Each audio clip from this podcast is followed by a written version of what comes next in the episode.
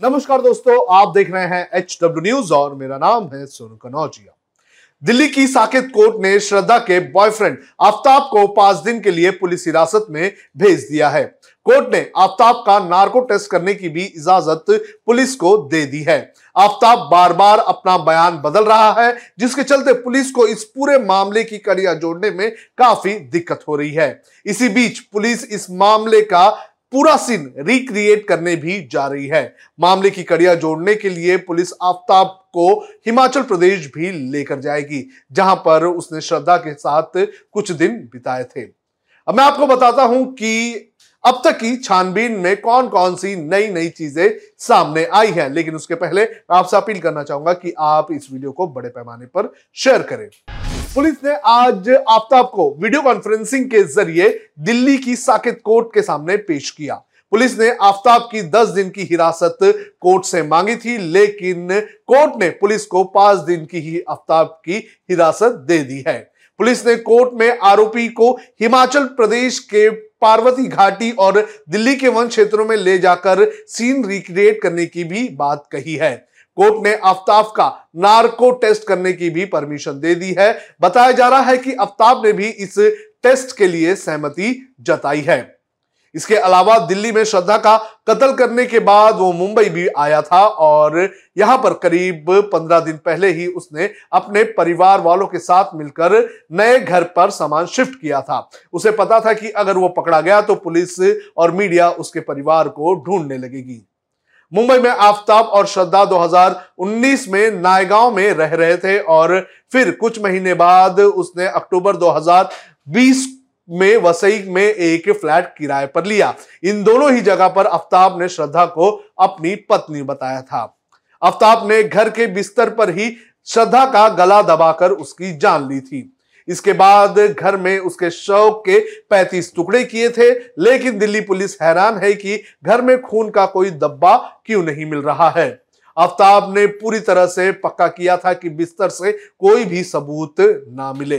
Delhi police के सूत्रों के मुताबिक खून के धब्बे को ढूँढने के लिए क्राइम सीन पर बेंजिन नामक केमिकल फेंका जाता है। इससे जहाँ भी खून गिरा होता है, वो जगह लाल हो जाती है। आफ्ताब को इस पुलिस प्रोसेस का पता था, इसलिए उसने ऐसे केमिकल का इस्तेमाल खून साफ़ करने के लिए किया, जिस पर बेंजीन का असर ना हो। आफ्ताब ने श्रद्धा के शव के 35 टुकड़ों को 18 पॉलिथीन बैग में बंद करके फ्रिज में रखा था। शव के टुकड़े के साथ वो तमाम पॉलिथीन भी उसके खिलाफ अहम सबूत है। अब तक ना तो शरीर के सभी टुकड़े बरामद हुए हैं और ना ही फ्रिज में खून के धब्बे मिले हैं। बेंजीन टेस्ट करने पर भी फ्रिज में खून के धब्बे नहीं मिले हैं। आफ्ताब ने कबूल किया है कि उसे श्रद्धा के शव के टुकड़े टुकड़े करने में करीब दस घंटे लगे थे। उसने एक घंटे तक शरीर के सभी टुकड़ों को पानी से धोया। इसके बाद सभी टुकड़ों को पॉलिथीन में बंद कर फ्रिज में रखा गया। इसके दौरान उसने ऑनलाइन खाना भी मंगवाया।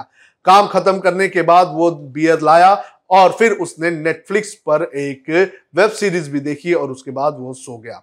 हालाँकि अगर वो कोर्ट में पलट गया तो इस कहानी को साबित करना पुलिस के लिए बड़ी चुनौती होगी।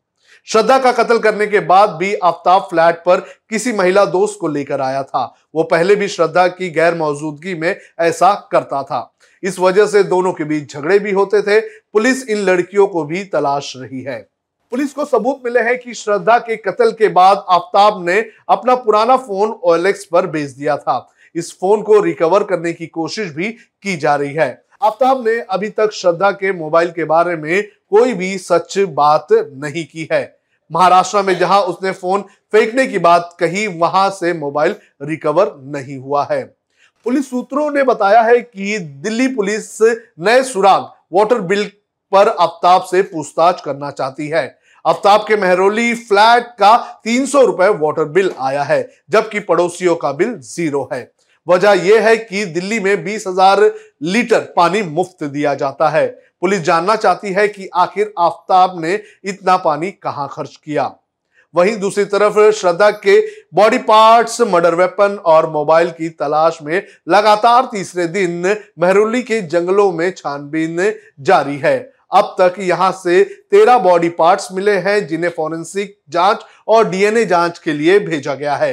28 साल के आफ्ताब ने 18 मई को श्रद्धा का मर्डर किया था और उसके 35 टुकड़े जंगल में फेंक दिए थे। तो इस मामले में अब तक ये अपडेट है और अब कोर्ट ने आफ्ताब का नार्को टेस्ट करने की इजाज़त दे दी है।